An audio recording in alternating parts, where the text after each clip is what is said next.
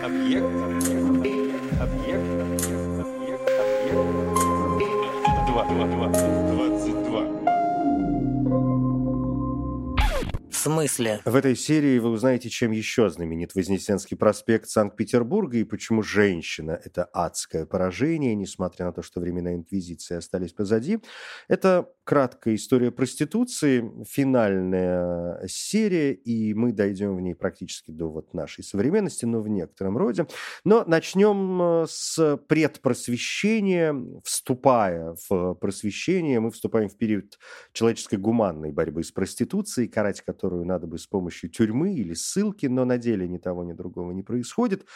И гуманизм при этом расцветает как может. Открываются приюты для раскаивающихся женщин. К раскаивающимся вскоре присоединяются те, кто в зоне риска, а это бедные и одинокие.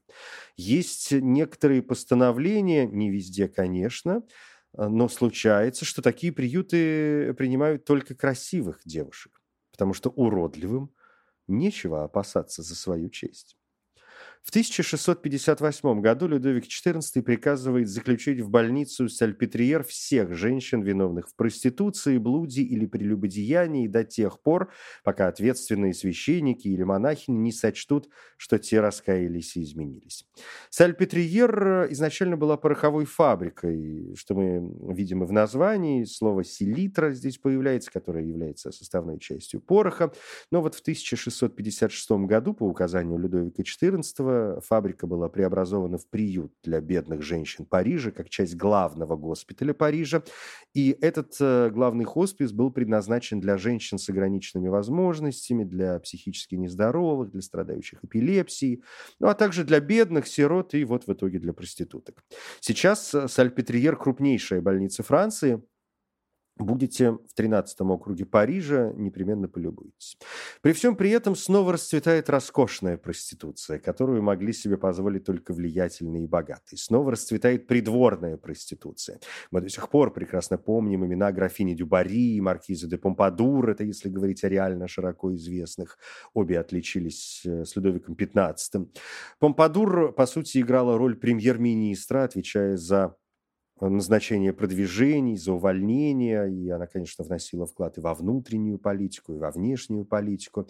Но, например, именно к ней в 1755 году обратился Венцель Антон, принц Кауниц Ридберг, с просьбой вмешаться в переговоры, приведшие в итоге к Версальскому мирному договору, и это было началом дипломатической революции, в результате которой Франция объединилась с Австрией, со своим бывшим врагом.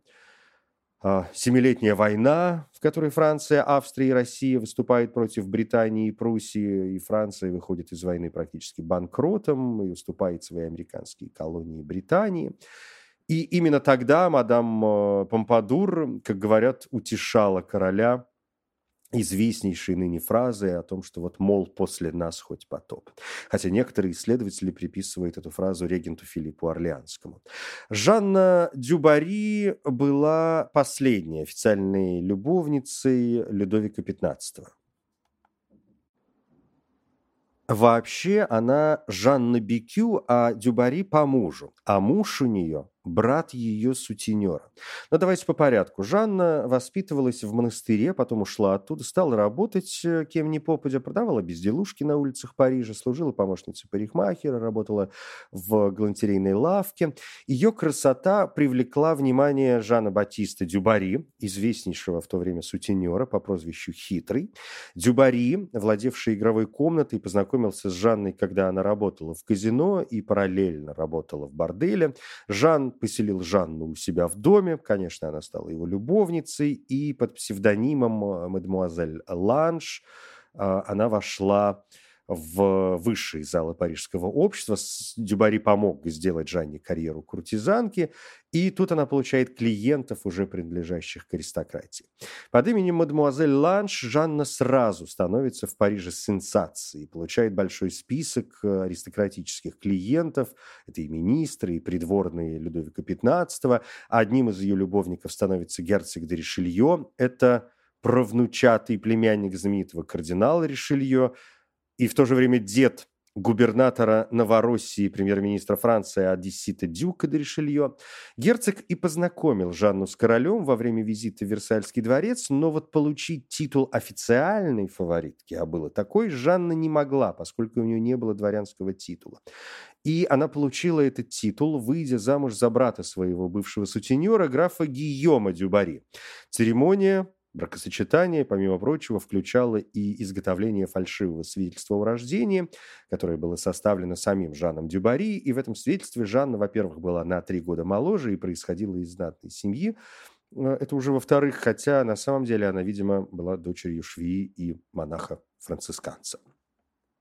Милость короля и вот этот официоз весь случился не сразу. Поначалу Жанна вела довольно такую закрытую, одинокую жизнь.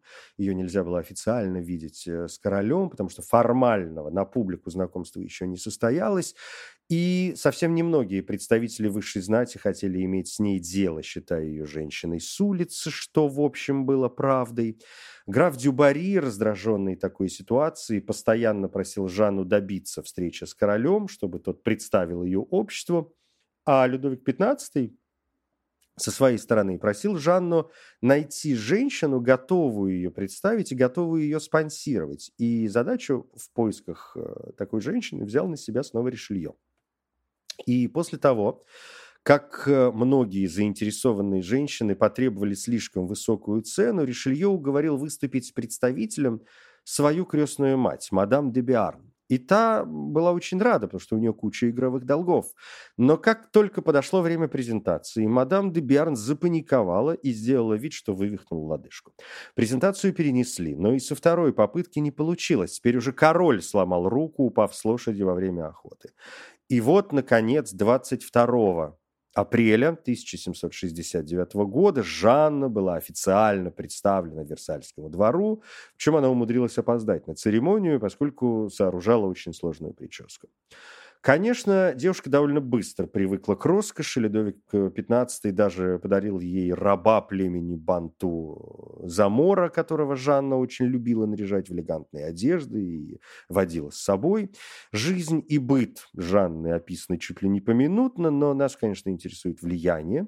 Говорят, Жанна была весьма доброй женщиной и обращалась к королю, если нужно было кого-нибудь помиловать, причем это касалось не только возможных противников короля, но и вполне обычных людей. Ну вот, например, известен случай, когда Жанну просили о помиловании от имени молодой женщины, приговоренной к повешению за детоубийство, которого она не совершала, поскольку э, она попросту родила уже эм, э, мертвого ребенка, но не сообщила об этом властям. И Жанна написала письмо канцлеру Франции, и тот э, помиловал женщину.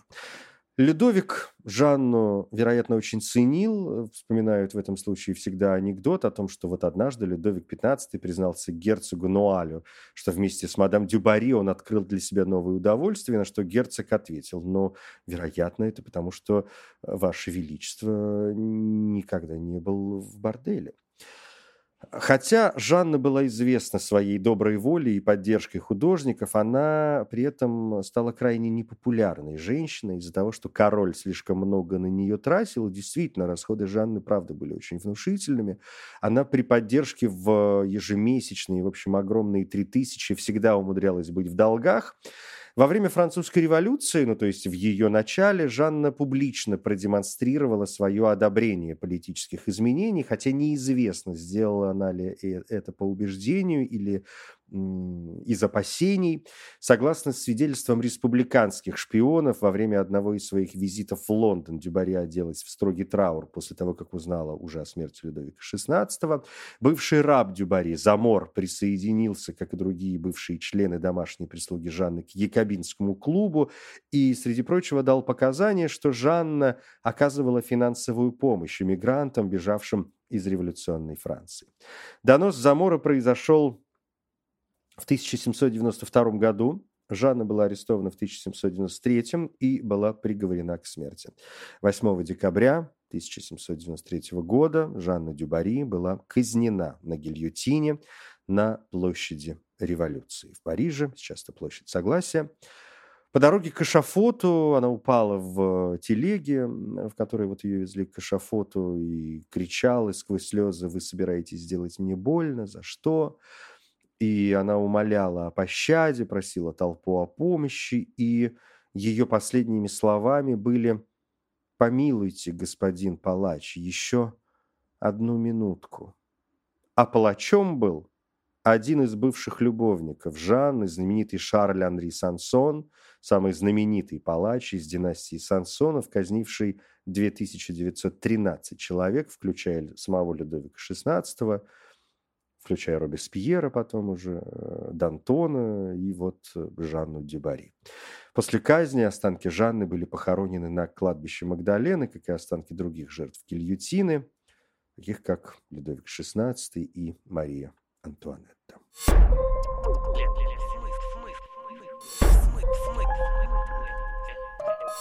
В смысле? Вообще во Франции быть официальной фавориткой – это, по сути, означает занимать государственную должность. То есть эта женщина была не просто фрейлиной или любовницей, но она действительно влияла на политические решения. Ей позволено было влиять на политические решения. И я вот сейчас сказал во Франции, вспомнив о Дюбари и Помпадур, но на самом деле это явление, в общем, присутствующее повсеместно. И тут довольно сложно проводить грань между проституцией и большой любовью. Сложно понять, кто отдается по любви, а кто в борьбе за влияние, за богатство, за власть. А мы выяснили в прошлых сериях, что если ты отдаешь тело не по симпатии, а по любым интересам, это проституция. Так что давайте-ка сделаем небольшое отвлечение, параллельную дорожку. Э, на восток не пойдем, а на западе и в Англии, и в Бельгии, и в Швеции, и в Италии, и в России с фаворитками и с фаворитами все было в порядке. Ну вот, допустим, несколько имен. Э, Элис э, Перес – это фаворитка короля Англии Эдуарда III. Здесь делаем шаг назад, это 14 век. Мы ничего толком не знаем о ее происхождении. Не исключено, что она вышла из низов, но умудрилась стать фрейлиной жены Эдуарда Филиппы. И красота и обаяние Элис привлекли внимание короля. И когда ей было всего 18 лет, а королю уже 55, она стала его любовницей. Они очень долго скрывались, но после того, как Филиппа умерла, уже можно было особо не таиться, и Элис, среди прочего, воспользовалась горем короля после смерти королевы, опустошенный э, Эдуард начал опираться именно на Элис, и ее господство при дворе э, только усиливалось. Она стала чрезвычайно богатой женщиной для того времени, одетая в золотые одежды, Перерс э, по приказу короля выставлялась Лондону как символ, как леди солнца, и от придворных требовалось самое уважительное к ней отношение. Историки говорят, что с 1370 по 76 год Перерс практически управляла страной, что для женщины не королевского происхождения, да еще в возрасте 20-25 лет, было просто неслыханно. Власть э, Перерс э, вскоре стала легендарной. Она вселяла в народ страх, никто не осмеливался выступить против нее. И современники описывают Элис как амбициозную, хваткую, расчетливую, хладнокровную женщину, которая манипулировала королем, или, как говорили, делала его несчастным и соблазняла своими чарами только для достижения своих личных амбиций. Еще одно э, британское имя, ну, то есть имя не британское, но связанное с британской историей, это баронесса Эренгард Мелюзина фон дер Шуленбург, любовница короля Великобритании Георга I, это уже конец 17-го, начало 18 века. Как видно, она происходит из немецкой дворянской семьи Шуленбургов. Э, поступила она фрейлиной к Софии Ганноверской, герцогине Брауншвейг-Люнебурга, стала любовницей ее сына, впоследствии ставшего первым представителем Ганноверской династии на британском э, троне, собственно, Георгом I. Мелюзина переехала с ним в Англию, получила множество титулов. Георг э, развелся с женой, отправил ее даже в заточение и стал жить с Мелюзиной. Так что некоторые полагают, что она даже тайно вышла замуж за короля.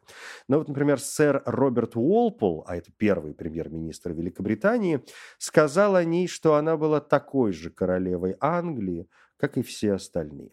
Мелюзина обладала таким влиянием на короля и такой властью, что спокойно продавала государственные должности, титулы, патентные права, в том числе, например, право поставлять Ирландии новые медные монеты. Она получила 10 тысяч фунтов стерлингов только за то, что добилась возвращения Виконта Боллингброка, э, поддержавшего восстание якобитов против короля э, из изгнания. Диана де Пуатье. Следующее имя – это 16 век, королевская любовница и советник Генриха II. Еще будучи девочкой, Диана некоторое время была в свите принцессы Анны де Боже, старшей сестры короля Карла VIII. В 15 лет она вышла замуж за внука короля Карла VII и стала фрейлиной Клод, дочери французского короля Людовика XII и первой жены французского короля Франциска I. Ну, в общем, имен здесь может быть куча, все это совершенно не важно. Главное, что муж умер, Диана начинает носить только черное и белое, увлекается увлекается финансовыми и юридическими вопросами, умудряется сохранить жалование своего покойного мужа в качестве великого сенешаля Нормандии и оспорить в суде обязательство вернуть семейные уделы в королевские владения. Франциск I, король, был страшно впечатлен, и он позволил овдовевшей Диане управлять унаследованным имением без надзора мужчины-опекуна и сохранить при этом значительную прибыль. У Франциска I, среди прочих, был сын Генрих. Он в 1533 году, 14, то есть лет, женился на Екатерине Медичи. Хотя многие этому союзу сопротивлялись, поскольку в глазах французов Медичи вообще были не более чем торговцами-выскочками, Диана одобрила выбор невесты, с которой она была в родстве, их бабушки были сестрами, и уже на следующий год Диана становится любовницей Генриха, ей 35, ему 15, и она оставалась спутницей Генриха всю жизнь, и была одной из самых влиятельных женщин Франции. Положение ее было столь сильным, что даже когда папа Павел III послал новой королеве, официальной жене Генриха, золотую розу, это знак почтения и благословения, он э, посчитал необходимым э, поднести дары и Диане. Он преподнес ей подарок – жемчужное ожерелье.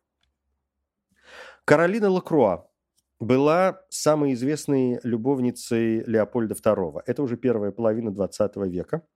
Делакруа, француженка, познакомилась с королем, он бельгиец, да, с бельгийским королем, э, в Париже. Ей было 16, ему было уже 65. А, Каролина в то время зарабатывала себе на жизнь проституцией, но вот э, как-то умудрилась познакомиться с королем, между ними завязались отношения, которые продлились до самой смерти короля. Леопольд давал ей сумасшедшие суммы денег, дарил поместья, жаловал ей титул баронессы. И если говорить о влиянии, то Лакруа стала известна как королева Конго, потому что огромное богатство, которое она накопила от Леопольда, пришло из той его земли. А, мы же помним, что Конго в то время было частной собственностью бельгийского короля. Леопольду удалось приобрести этот регион, убедив другие евразийские государства, что он занимается гуманитарной и благотворительной деятельностью и не будет облагать налогом торговлю. В итоге свободное государство Конго, как назвал его король, действовало как отдельная от Бельгии страна, не как колония, а как личная земля Леопольда II, как земля, находящаяся в союзе, в личном союзе с Леопольдом II, хотя сам он никогда это государство не посещал. И правление Леопольда в Конго в конечном итоге было омрачено чередой зверств, совершенных над местными жителями. По некоторым оценкам, система принудительного труда прямо или косвенно привела к смерти 50% населения и свободное государство Леопольда II добывало там слоновую кость, э, каучук, полезные ископаемые, для того, чтобы продавать на мировом рынке, несмотря на то, что якобы целью его было поднять настроение местных жителей и э, развить этот район. Про то, что там происходило, написано очень много, и фильмы художественные есть, э, ну, и, и книги есть. Вот вам, например, роман Джозефа Конрада «Сердце тьмы», а, или публицистика «Преступление в Конго», знаменитейшая Артура Конан Дойла. Коротко говоря, уже тогда бельгийские социалисты говорили, что король старый немощен, э, сам не способен к управлению, а находится под контролем хищной и амбициозной э, женщиной. Но давайте в Россию. Анна Петровна Лопухина, бывшая королевской любовницей Павла, сменив на посту главной фаворитки Екатерину Нелидову. Говорят, что э, императору сказали, что есть девушка, безнадежно в него влюбленная, и вот она даже пребывает на грани самоубийства из-за этого. И в итоге Павел назначил ее отца генеральным прокурором и сделал его князем. А сама Анна была осыпана различными милостями. Или Анна Монс, голландская простолюдинка, чуть не вышедшая замуж за Петра Первого. Петр так был ею увлечен, что он всячески искал ее расположение, но Анна то ли заигралась, то ли все-таки не смогла перешагнуть через свою неприязнь к Петру, и Петр, конечно, страшно расстроенный, был вынужден ее оставить. А так неизвестно бы, чем дело кончилось бы. В общем, я долго могу перечислять, но давайте пойдем дальше. Понятно, что наравне с высшей проституцией, узаконенной и так, по сути, не называющейся, ты фаворитка, ты официальная любовница, а не проститутка. Продолжала существовать и самая обычная уличная проституция. Например, в Брюсселе до конца XVI века проституция была более-менее свободной, но городские власти были вынуждены ограничить ее двумя улицами и запретить вымогательство. Проституток, не соблюдавших правила, сажали в тюрьму, пароли или даже отправляли на казнь. В Амстердаме была практика запирать проституток в клетке и выставлять на городской площади, чтобы прохожие всячески могли их унижать. Но в итоге от этого довольно быстро отказались, поскольку это было сочтено неприличным, и эм, это свернулось еще и потому, что влекло за собой дополнительные нарушения общественного порядка.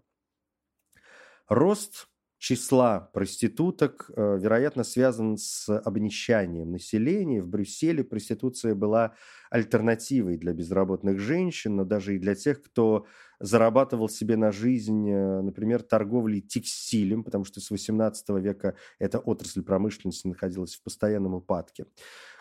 Клиенты публичных домов тоже, в общем, были самые разношерстные. Это абсолютно все слои общества, и женатые, и холостые, и бедные, и аристократы, и масоны, и прочее, и прочее.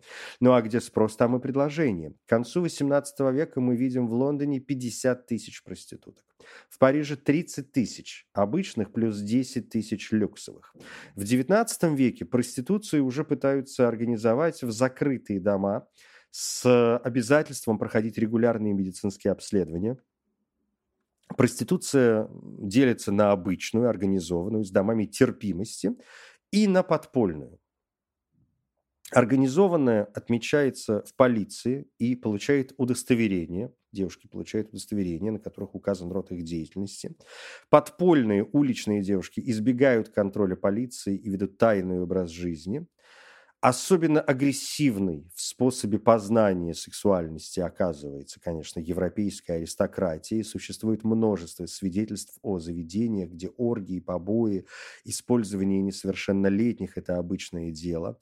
И для тогдашнего общества в целом характерно сексуальное насилие, а в сельских и городских районах э, организованные банды нападают на изолированных женщин с целью группового изнасилования, сопровождаемого жестоким обращением. В разных странах, вот забавная вещь, причем чем строже законы, тем э, больше и серьезнее все это дело расцветает. Мы можем вспомнить викторианскую Англию, которая была настолько закрытой, которая была настолько, ну, то есть, где мы все помним эти истории, как э, знаменитые, да, как ножки роялей э, обматывали тканью, чтобы, не дай бог, даже они не вызывали каких-нибудь неприличных чувств, да. Мы знаем, что мужчина не мог появиться на публике э, даже с открытой шеей нужно было носить тесный воротник. Ну, в общем, это был какой-то кошмар и ужас. Э, много всего интересного там происходило, и я в том числе сам это описывал в, у себя в сборнике под названием «Бог почти есть». Там есть описание тех некоторых законов. И там же, кстати, я в том числе рассказывал о том, как э, бордели существовали в Англии, в том числе мужские, где они находились, и как все это разгонялись, и какие были скандалы, в том числе и с королевской семьей. При всем вот этом, что на обществе мы же вообще никак ничего. А, при этом 19 век, то есть вот к 19 веку проституция снова становится несколько в стороне от денег. То есть, прежде всего, ее воспринимают как преступление против нравственности. Плюс общество продолжает, как ни крути, гуманизироваться, и элита начинает воспринимать это явление как социальную, как сугубо социальную, а не религиозную, не там, сословную проблему. И к XIX веку мы получаем такой двойной противоречивый взгляд. Желание подавлять проституток связано, в частности, со страхом который порождает разврат. Тело женщины пугает. Это агент сатаны, ведущий к греху. Женщина опасна для мужчины. Она пробуждает в нем неоднозначные чувства.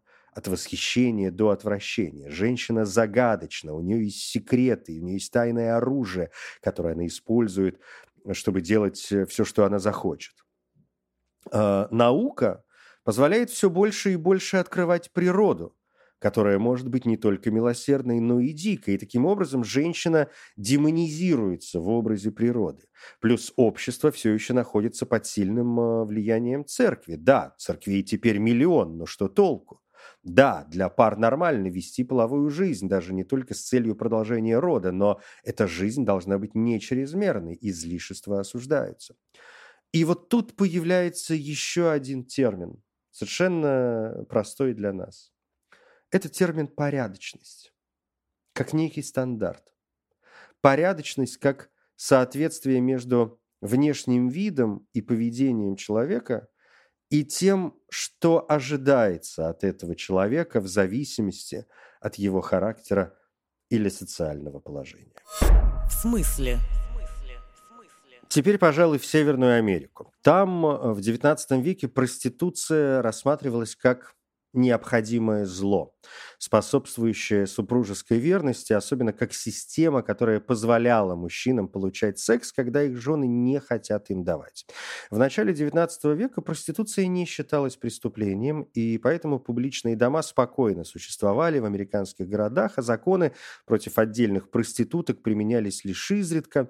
В 1875 году Конгрессом США был принят закон, запрещающий ввоз женщин для проституции протестанты и женщины среднего возраста возглавили национальное движение по криминализации проституции, и легализация проституции стала предметом общественного обсуждения, поскольку Франция, а затем Великобритания уже приняли законы об инфекционных заболеваниях, и в соответствии с этим законодательством подозреваемые в проституции, как я уже сказал, должны проходить обследование органов малого таза, и многие ранние феминистки боролись за отмену этих законов, поскольку э, они говорили, что так, давайте мы как-то определимся. Либо проституция должна быть незаконной, если вы считаете, что это зло, то давайте вообще ее запретим. И она не должна регулироваться государством. А, ну, либо давайте как-то, окей, закрывать на нее глаза, но мы не можем заставлять женщин в обязательном порядке проходить унизительные медицинские осмотры. В России, к слову, была похожая ситуация, но России чуть позже. У нас же есть целый Лев Толстой с романом «Воскресенье», как раз описывающим легальную проституцию в России XIX века. А, в США в каждом шахтерском лагере открывались дома проституции. На американском Западе проституция была самой настоящей индустрией, а, причем индустрией быстро растущей, которая привлекала секс-работников со всего мира – а, они съезжались туда в надежде на быстрые и немалые деньги, несмотря на, в общем, суровые и опасные условия труда. Были и свои звезды, ну вот, скажем, Вирджиния-Сити, штат Невада, проститутка Джулия Буллет смогла достичь приличного статуса благодаря своей неосновной деятельности. Она ухаживала за жертвами эпидемии гриппа, и зарабатывала признание в обществе и даже поддержку шерифа. И горожане были просто потрясены, когда она была убита в 1867 году. Они устроили ей пышные похороны, а убийца был найден и повешен. До 90-х годов XIX века проституционным хозяйством в США занимались в основном мадам, после чего их сменили э, мужчины-сутенеры. На Западе это явление было больше развито, чем на Востоке. Азартные игры и проституция вообще одно время занимали центральное место в жизни западных городов, и только позже, когда увеличилось женское население, пришли реформаторы, и проституция стала менее распространенной, города все больше э, привлекали женщин, которые могли зарабатывать как прачки, как швеи, как поварихи. Они открывали уже пансионаты, организовывали церковные общества, в общем, стремились всячески к независимому статусу. Легальной проституция в Соединенных Штатах была до 1910 года. С этого времени и в течение последующих пяти лет проституция теряла постепенно законный статус, во многом благодаря влиянию Союза христианских женщин за воздержание – их же борьба привела к запрету употребления наркотиков и была главной силой в запрете алкоголя, знаменитом сухом законе. В то же время на Аляске проституция оставалась законной до 1953 года, и э, она все еще разрешена сегодня в некоторых сельских округах Невады, включая районы, окружающие Лас-Вегас. Начиная с конца 80-х, уже 20 века, многие штаты ужесточили наказание за проституцию. В случаях, когда проститутка заведомо ВИЧ-инфицирована, эти законы, часто называемые законами о проституции, требуют, чтобы любой, кто был арестован за занятие проституцией, неважно, мужчина, женщина, Жиголо ты, хастлер, если мы говорим о парнях, да, жиголо, как известно, это человек, который оказывает сексуальные услуги женщинам, хастлер – это тот, кто оказывает сексуальные услуги мужчинам. А, ну, в общем, э, если вас арестовывают за занятие проституцией, вы должны пройти обязательное тестирование на ВИЧ, и если результат оказывается положительным, то вам сообщают, что любой следующий арест за проституцию будет уже считаться не проступком обычным, а уголовным преступлением. Все, пожалуй, на сегодня. Не узнаете вы в этой серии, чем еще знаменит э, Вознесенский проспект Санкт-Петербурга. Об этом давайте в следующей заключительной серии. Думал, сегодня будет финальная. Нет, давайте еще одна. Э, и в ней мы поговорим о том, что происходило в Испании в, во время гражданской войны и во время режима Франка. Ну и обратимся, собственно говоря, к России. Я Евгений Стаховский. Спасибо.